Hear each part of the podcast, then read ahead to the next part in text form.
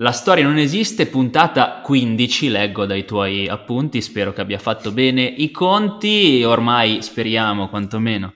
Eh, ci conoscete, da questa parte del microfono Matteo, l'uomo del popolo, l'appassionato di storia wannabe, che dialoga con il suo fraterno amico, nonché professore di storia del liceo, Andrea, che dall'altra parte con tutti i crismi e gli onori, sale in cattedra e me la spiega. Ciao Andre, come stai? Ciao, tutto bene? Buongiorno a tutte e a tutti. Oh, eh, l'obiettivo, come sempre, della storia non esiste è interrogarsi su falsi miti, bufale, fake news, diciamo oggi, che riguardano appunto la storia secoli e millenni e che hanno influenzato certe visioni del mondo e appunto delle successioni storiche che poi eh, ci, siamo, ci siamo messi in saccoccia, volenti o nolenti. Oggi temino delicato temino delicato, quindi occhio, te lo dico perché... Ci provo. Ecco, ci provo. io lo dico tutte le volte, lo sottolineo tutte le volte, oggi ancora di più perché voglio veramente lavarmene le mani. Tu mi condividi i tuoi appunti presi nel corso delle settimane, in preparazione, in redazione alle puntate, solo nel momento in cui pigiamo rec e registriamo. Quindi oggi non hai colpe, quindi, più di prima. Oggi non ho colpe meno che mai, sia chiaro, sia chiaro, perché poi in questo momento storico è bene specificarlo, anche se un pochino, per fortuna, diciamo, il, il fuoco poco è passato,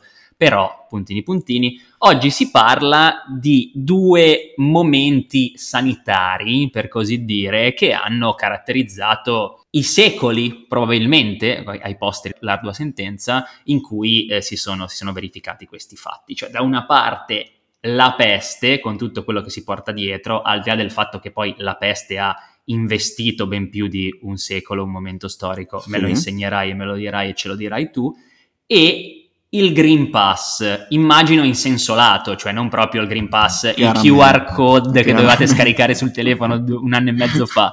Però, insomma, il concetto di lascia passare, forse, sì, ok, ho esatto. capito bene. Va bene, adesso ci tamponiamo il sudore, lanciamo la sigla e poi me la racconti. La storia è la materia più noiosa, è solo un elenco di date. Ma la storia siamo noi, è quello che sappiamo, non sappiamo o crediamo di sapere. Falsi miti e luoghi comuni hanno le ore contate. Perché la storia è tante cose, ma in fondo la storia non esiste.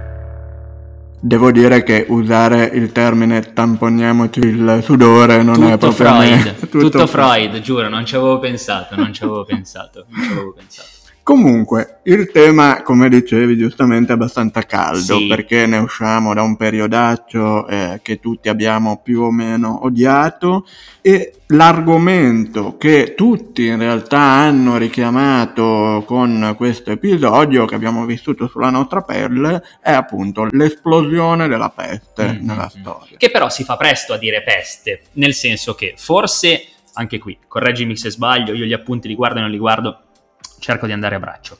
Forse la prima connessione che viene da fare nel momento in cui uno cita la peste è quella del 300. Sì, Quindi il 40 mm, anche lì un 40 uno dei vari 48 della storia sì, dell'umanità. sì. Eh, metà del 300, scoppia la peste, Firenze, Boccaccio, Decamerone, quella roba lì. quello lì, Ok, esattamente. ma ce ne sono state di- diverse di pesti. e come e soprattutto nell'antichità non sapendo bene che cosa fosse, eh, quali sintomi, eccetera, spesso veniva chiamata peste anche una, tutta una serie di altre malattie che non Certo. c'entravano niente. Magari anche dei raffreddori o delle febbri. Sì, morbilli, Eh. quelle robe lì. Sì, sì.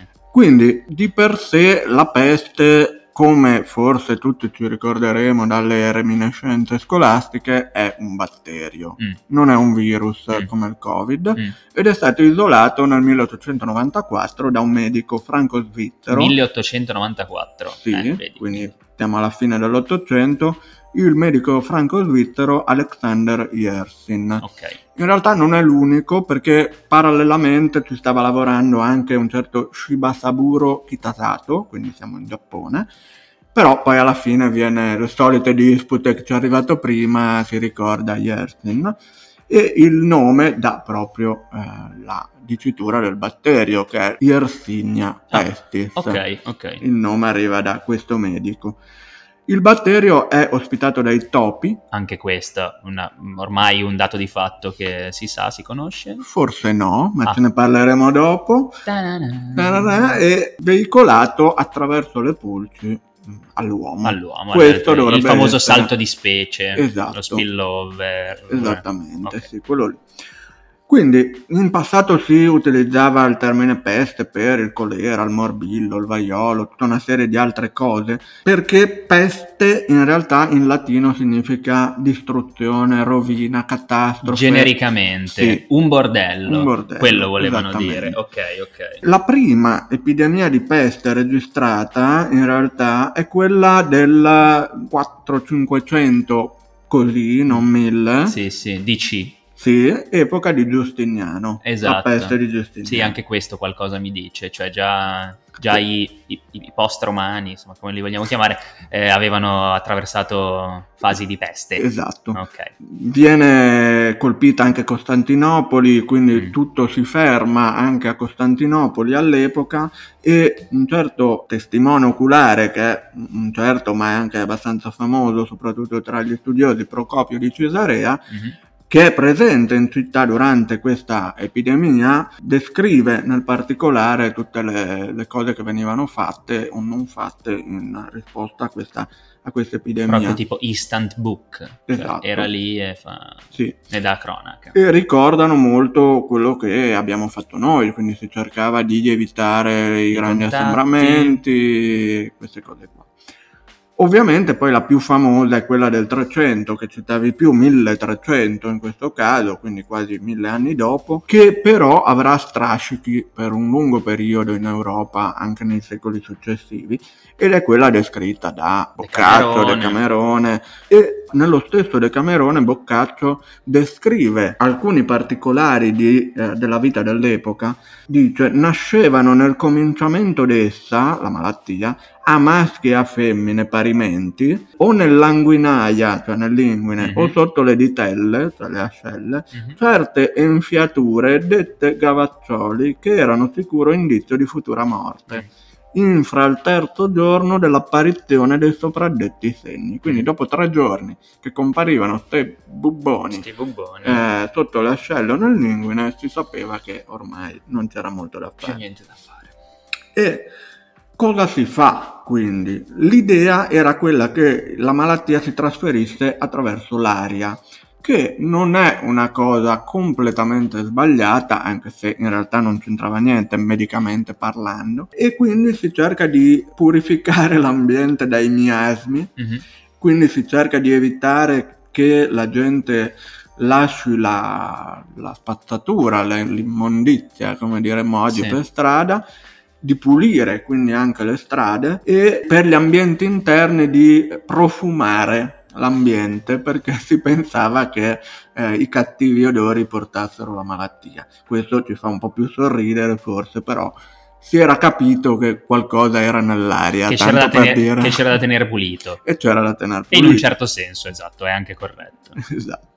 Quindi questo però non toglie che per le credenze dell'epoca, non riuscendo a mettere freno a questa epidemia, forse potremmo già chiamarla pandemia, non lo so, termini tecnici. Eh... Quantomeno in, in Euro, Euro, Europa mia. Sì. Euro, Europa mia. Europa mia. Un vocativo. Ah, Okay. Quindi eh, questo non toglie che appunto si verifichino casi di caccia all'untore famosi eh e i gruppi che sono emarginati, quindi ad esempio gli ebrei in particolare, sono quelli che eh, corrono più pericoli. Tanto per cambiare. Tanto per cambiare sono accusati di ammorbare l'aria o di contaminare fisicamente i pozzi o l'aria, però oltre agli ebrei ci sono anche i lebrosi che vengono certo. presi di mira eh, i maghi, le streghe, i vagabondi, le prostitute, insomma tutti quei gruppi ai margini della società. Nel 1348 però già quindi poco dopo l'inizio della pandemia, chiamiamola così, nelle città si limita il movimento degli uomini. Mm. Sono proprio leggi specifiche che vengono applicate e anche delle merci perché si pensava che potessero portare la, la malattia attraverso delle quarantene. Eh beh, Quindi Proprio 40 loro. giorni proprio precisi di stasi Isolamento, in un ambiente sì, sì. di isolamento. Le stesse navi non potevano attraccare in porto prima di eh, 40 giorni. Però questo non impedisce la diffusione della peste in maniera tragica che si ripropone a intervalli quasi regolari per il 500, il 600 e così via. La famosa peste manzoniana Eh del beh. 1630 è Certo. uno strascico di quella roba lì. Quindi ancora oggi noi diciamo ma col Covid forse dovremmo averci a che fare e abituarci perché Esatto. ritornerà a Esatto. fasi alterne. il famoso diventerà un'influenza, virgolettato, esatto. In questo caso diciamo che è sempre rimasta invece ben più che un'influenza nel, nel corso dei secoli, anche perché ovviamente le- le- le- la scienza non, non aveva certo la raggiunto... scienza, la pulizia, No, no, certo, cioè l'igiene tout court non aveva certo raggiunto i risultati, i risultati di oggi, anche con la peste manzoniana, colonne infami ci insegnano che comunque se si poteva bastonare una minoranza o, o dei singoli cittadini che stavano un po' sul, sul groppone, si faceva. Infatti, infatti. E non è solo lì, eh, anche a metà 600 ritorna la peste, nel- negli anni 70 del 500, quindi già prima c'era stata. Scusa, eh, peste- la famosa peste di Londra quando era invece? 1666, Eh, ok, quindi poco dopo. sì, Ok. che è probabilmente uno strascico di quella degli anni 50 in Italia, Ok, ok, ok. e uccide 100.000 persone. Eh, esatto, era, non dico magari buona parte della popolazione di Londra, però mi immagino che nel 600 Londra poi non fosse, non avesse gli 8 milioni di abitanti di oggi, No, quindi però era 100.000 già una- persone, caspita, proprio gran gran proporzione Sì, di sì, abitanti. sì, era già una grande città, però Sì. chiaramente non come oggi. Certo. E peraltro questa peste arriva poco prima del grande incendio di Londra, Londra. che chiaramente esaspererà gli animi. Momentino anche lì Momentino. per la capitale britannica. La- la- nell'ultima puntata abbiamo parlato del, del Watergate, immaginandoci come lo scandalo coincidesse con il periodo forse più critico della guerra in Vietnam. Mm. Quindi immaginarsi Sì. vivere gli anni 70 a Washington, quanto deve essere stato divertente.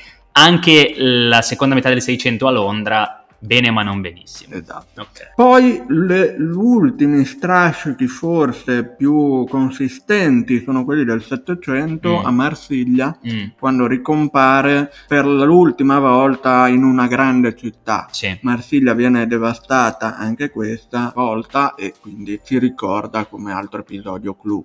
Poi leggevo comunque nei- negli scorsi mesi, visto che si è fatto molto richiamo no, a Mm. tutto il mondo della peste in relazione alla, alla pandemia, che esiste ancora. Cioè, alcune forme, quantomeno alf- alcune degenerazioni di peste esistono ancora e so- sono localizzate, un po' a sorpresa, soprattutto in zone di campagna degli Stati Uniti. Sì, Cioè, forse il, il paese in cui ci sono più casi di peste, propriamente detta, per quanto mutata, oggi 2023, sono gli Stati Uniti d'America. Impensabile. sì, sì, io ho trovato un, un dato dell'OMS che dice che tra il 2010 e il 2015 sono stati registrati 3.200 fischi a casi di peste, Hai capito? di cui quasi 600 mortali. Hai capito? Quindi in realtà gira ancora, non è una malattia debellata. Sembra, sembra incredibile, però, nel senso, cioè, ovviamente ce la immaginiamo come un capitolo ben chiuso, e invece. Invece no. Quindi l'ultima, perché in realtà tutta quella dell'epoca moderna in Europa è una grande conseguenza della peste del 300, Ce la portiamo più dietro. o meno, Mm. sì,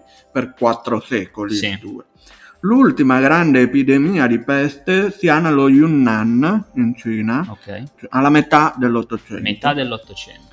Ed è proprio quando eh, Yersin e Kitasato riescono a isolare il batterio. Ok, si comincia alla metà e alla fine poi verrà isolato Esatto, definitivamente. sì, sì. Da lì poi peraltro dalla Cina si diffonde in India, nelle Hawaii, in Sud America, quindi poi ha avuto una diffusione ulteriore, non si è Viaggia, fermata come lì. sempre. Sì. E ricordiamoci, anche un po' per fare un po' di, di buona, di buona informazione, che la peste è diventata meno mortale grazie all'introduzione degli antibiotici. Certo. Quindi diciamo che eh, una certa medicina oggi un po' bistrattata eh, in realtà ha salvato poi all'epoca tante vite. Vabbè, è superfluo dirlo? Non è superfluo dirlo. No, Basterà no. aprire la finestra, vi accorgerete che non è così.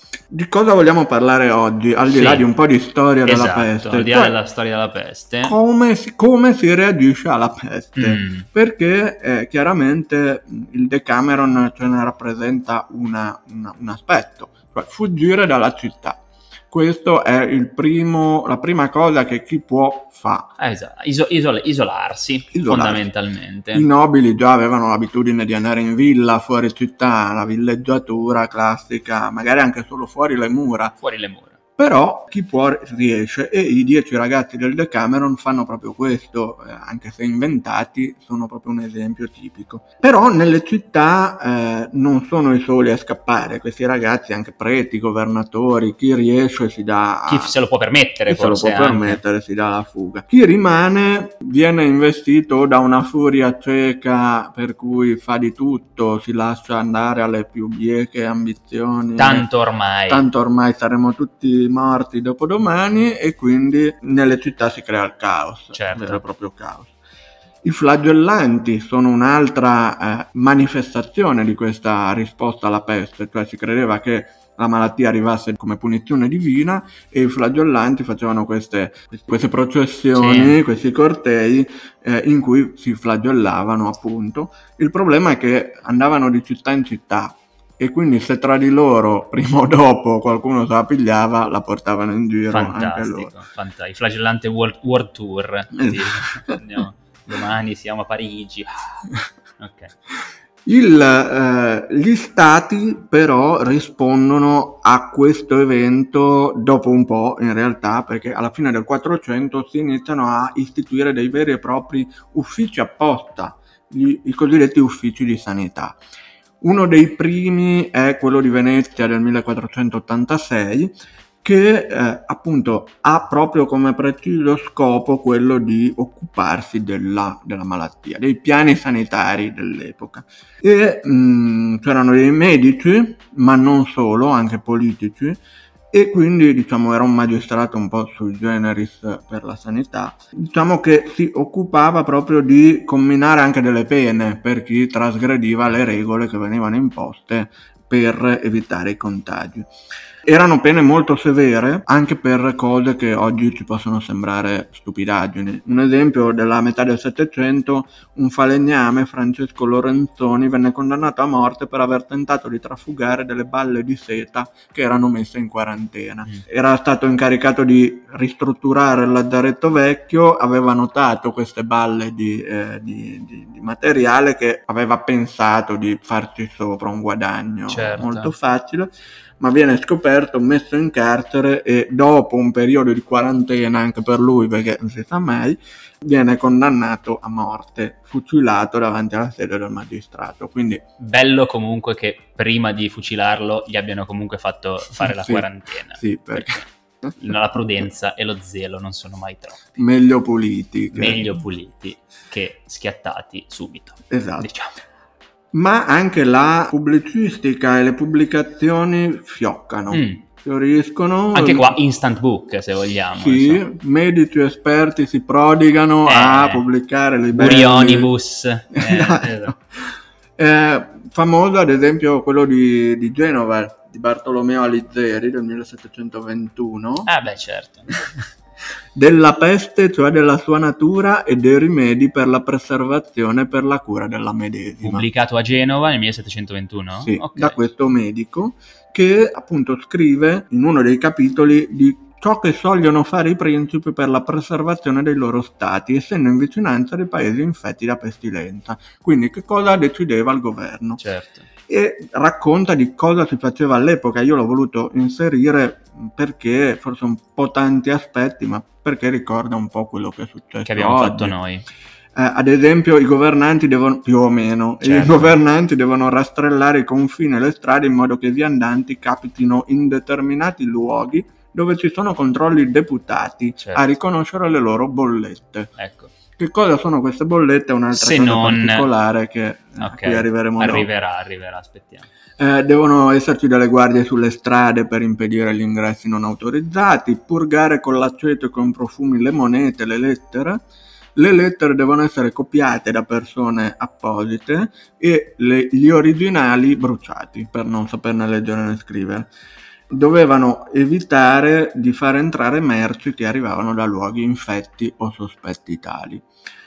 Nel capitolo 6 si parla di ciò che sogliono fare i principi stessi e per sollievo del proprio stato in base mm. al contagio da peste. Mm. Quindi cosa facciamo dentro? Far numerare le case in modo da riconoscerle più facilmente in caso di focolaio. Ok. Bella lì, non c'erano i numeri civici e quindi... Comunque la peste ha fatto anche cose buone, se sì, vogliamo, nel senso sì, pulire, mettere i numeri civici, vabbè. fare profumare tutte le case e le ecco, stanze ecco. in cui ci sono stati appestati, eh, anche con pece e zolfo. Perché Ippocrate e Galeno, dice questo medico, hanno parlato come antidoto alla peste. Perfetto. Che poi chissà se era la peste quella di Ippocrate e Galeno, ma comunque. Purgare le acque putride e stagnanti, perché l'acqua non venga appestata ancora di più. Sospendere qualunque attività che comporti raduni di persone questo viene già detto nel Settecento. Certo. Chiamare da fuori medici e cerusici qualora non se ne abbiano a disposizione di propri. Come noi coi cubani ai tempi del meno, Covid. Sì. Eh, esortare i religiosi all'assistenza degli appestati, Vabbè, perché una preghiera ci sta sempre mai, bene. Certo. E far pubblicare un bando che sotto gravi pene si proibisca agli speziali di dar purganti senza espressa ricetta del medico quindi non curarsi a caso. Esatto, anche qui i farmaci con, non quelli da, con prescrizione medica, esatto. non, non, quelli, sì, non sì, quelli sì, liberi, perfetto. Quindi ci sono, questo è solo un esempio di tanti che si possono trovare anche online liberamente. Sì, sì, eh, abbiamo voluto fare per campanilismo perché è stato pubblicato a Genova esatto, questo, semplicemente, ok, diciamo. Però ce ne sono tantissimi e come dicevo vengono anche introdotte le cosiddette bollette di sanità. Ecco, che sono un prodromo del Green Pass, un antenato del Green Pass. Sì, ah, okay. Pubblica- pubblicate, stampate, perché erano prestampate e poi compilate a mano in mm. base ai dati mm. del possessore. Non erano QR code, Non erano QR code, okay. non, non c'entravano niente, però sta di fatto che erano queste questi fogli che chi si spostava doveva per forza avere perché altrimenti non sarebbe potuto entrare o nell'altra città o nell'altro stato certo. O insomma dove andare. Direi letteralmente dei passaporti sanitari che sono stati termini poi utilizzati anche nel, nel recente passato. Sì, sì, sì erano, come dicevo, eh, espressamente pubblicati e consegnati dalle autorità, quindi i conservatori di sanità o comunque i magistrati di sanità, come si chiamassero, ovunque andassimo. E eh, ad esempio io ne ho trovati alcuni, ti ho messo qualche sì, foto visto, per, eh, per, esempio, il primo è quello dei conservatori di sanità della città di Vintimiglia, mm. dominio della Serenissima Repubblica di Genova. Anche qui, tanto per campanilismo, ok, perfetto. E, e poi vedo anche Trento.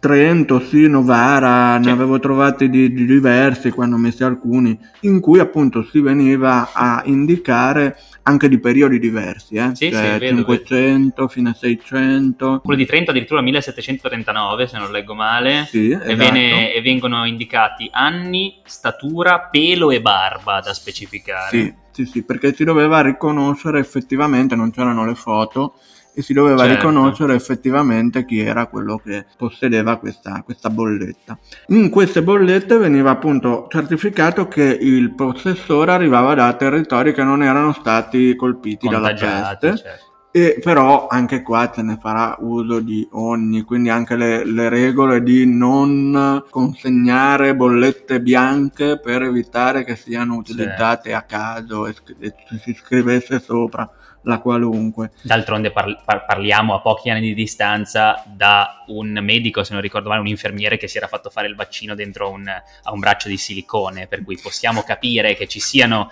ci sia la volontà di scappare alle maglie della legge. Ecco. Esatto, esatto. Okay, okay. Quindi questo è un metodo che viene trovato per cercare di controllare, eh, ahimè qua entro nel, vi- nel viscido della, della questione, di controllare le persone per evitare il contagio, che poi possa essere visto come una mancanza di libertà o un tentativo di eh, evitare. Eh, sì, no, nel senso mi verrebbe da dire è mancanza di libertà, è una diminuzione della, della libertà personale? Indubbiamente sì, sì però un, un, un, po' sti cazzi, cioè nel senso se non così come. Con un fine che dovrebbe eh, essere. Per un bene superiore. Sì, nella speranza che tutti siano effettivamente più buoni e limpidi. Diligenti, resto, certo, sì. certo, però come dire, no, il fine giustifica i mezzi, tanto per restare sulle frasi fatte e dunque un po' di sacrifici tocca farli. In questo caso sì, è vero che eh, poi all'epoca eh, le, le, ripercussioni per chi sgarrava non erano certo le nostre certo. e quindi tutt'altra storia. Ma Però... immagino che anche la divulgazione già è stata complessa in un'epoca di interconnessioni a mille mm. come questa, figurati far passare certi concetti 300, 400, 500 anni fa quanto potesse essere difficile, sì. proprio anche mh, fisicamente, materialmente difficile, sì, cioè sì, c'erano pochi megafoni e poche connessioni per cui era ben, ben complesso. Ecco. Alcuni di questi me- megafoni erano le famose grida, mm. che venivano del resto dal nome gridate nella pubblica piazza perché fossero... Ascol- udite, udite? Esatto. Okay. Ho trovato alcune di queste grida, sempre per restare sul campanilismo, di Ambrogio Spinola. Ecco. Eh, genovese, lui. generale, agli ordini degli spagnoli, di origini genovesi che a un certo punto diventa governatore di Milano, siamo tra il 29 e il 30 del 600. Okay. E lui arriva dalla Spagna a Milano come governatore, sostituendo un incapace precedente che viene sostituito, appunto, e si ritrova in mezzo alla peste. Manzoniana. Manzoniana, no, proprio quella. 600, sì, sì, cioè. sì, e quindi cosa fa? Emana delle leggi. In realtà pare che Ambrogio Spinola non si sia tanto preoccupato della situazione pandemica, diciamo così, perché aveva una guerra da combattere a Casale Monferrato contro i francesi, però comunque vengono fuori delle leggi. E cosa dicono? Devono essere eletti dei deputati delle terre, cioè dei funzionari che controllino i territori. Nei bollettari, quindi nelle bollette abbiamo, di cui abbiamo parlato, bisogna descrivere tutte le persone singolarmente e non, cito, per esempio Pietro con cinque persone o compagni o con numero, con due servitori. Quindi ci deve essere Pietro, Maria, eh, Giuseppe eh, con certo. tutte le loro caratteristiche, quando dicevi prima pelo, barba, statura, eccetera, eccetera eh, devono essere anche pesate e, e descritte tutte le robe, cioè le merci che loro si portano dietro, pezzo per pezzo, pezzo, per pezzo. E verranno puniti con 50 scudi per bolletta chi darà bollette bianche, come dicevo prima. 50 per... scudi, chissà al cambio quanto potrebbe essere oggi. Non pochissimo, non, pochissimo. non l'ho cercato, sono mm. manco di questa cosa, però non era pochissimo. Cercatelo, ascoltatrici. Cercatelo. Siccome alcuni osano scavalcare i posti di guardia o forzare i passi per insomma, passare all'epoca il controllo del territorio era un po' quello che era. Fallace. Esatto. Chi viene scoperto avrà tre anni di galera per gli uomini o la frusta per le donne. Così. Mi piace per... sempre il patriarcato che mette lo zampino in qualche modo. E eh, siccome non si possono controllare le cascine, le case sparse nella campagna, nessuno può alloggiarvi né con la bolletta né senza. Quindi via tutti dalle campagne perché vanno controllati. Questi esempi tanto per far capire che si è sempre cercato di dare una eh, una, una, stretta nei momenti di crisi sanitaria. E per chiudere, dicevamo all'inizio che la peste viene portata dai topi. Mm, ah, ecco, vero, mi era, era rimasto il cliffhanger. Mm, l'ho trovata sul post, l'ho, una ricerca eh, che poi sono andato a approfondire sui siti specifici. Il Proceeding of the National Academy of Sciences una ricerca su questa rivista sì. che viene condotta da un gruppo dell'Università di Oslo avrebbe indicato altri motivi che non i topi mm. come diffusione della peste in Europa, mm. perché pare che non ce ne fossero abbastanza o che non ci fossero le condizioni climatiche per cui i topi potessero tenere le pulci per il clima, per il così tanto a lungo come quanto si è poi diffusa la peste nel 300. Okay e quindi sì, dovrebbero esserci altre, eh, altri fattori per la diffusione della, della, peste in Europa, perché anche i periodi in cui si diffonde nei vari su e giù di, eh, di picco non corrispondono, non dovrebbero corrispondere, secondo questa ricerca, con lo sviluppo delle pulci. Ok. Quindi si parla di, appunto, di altri motivi come appunto la, la sporcizia, le condizioni mm. climatiche, eccetera, eccetera. Però questa è una curiosità che diamo così, questa ricerca deve essere ancora approfondita perché non è fatta da storici ma da biologi, ricercatori di altri campi, che però appunto sì. fa anche vedere come la storia debba per forza parlare con altri campi. Multidisciplinarsi della... esatto. per forza. E, e, mi verrebbe anche da, da, da pensare come di peste si parli ancora adesso, secoli e secoli dopo, per cui chissà ancora per quanto sentiremo parlare di cause con cause, microcause del caro SARS-CoV-2 esatto, di cui, di cui sì, sopra. Sì, sì. Quindi insomma... Facciamocene una ragione. Facciamocene una ragione e anche qui ai posterissimi l'arduissima sentenza. Senti. Perfetto, perfetto. Grazie prof. Direi che più o meno insomma ci siamo orizzontati anche in questo mondo complesso, ghiaccio sottile in questa puntata del, del, Green Pass, Covid, pandemie compagnia bella, isolamenti e tutto quello che, che, che può avere a che fare con questo tema che purtroppo conosciamo bene. Direi che ci sentiamo come al solito tra una settimanina, io ripasso perché so che interroghi, sì. ma non so quale sarà l'argomento, quindi immaginatevi un po' quando appunto no, vi, vi, domandavate in classe, chissà se oggi interroga. Io non solo mi devo chiedere questo tutti i lunedì in cui esce la storia non esiste, ma devo anche chiedermi oggi interrogherà e su cosa, per cui proprio tabula rasa più assoluta e io non studio. Quindi, bravo, per non bravo, sbagliare, oh, per non sbagliare non studio. Alla prossima, Ciao. grazie.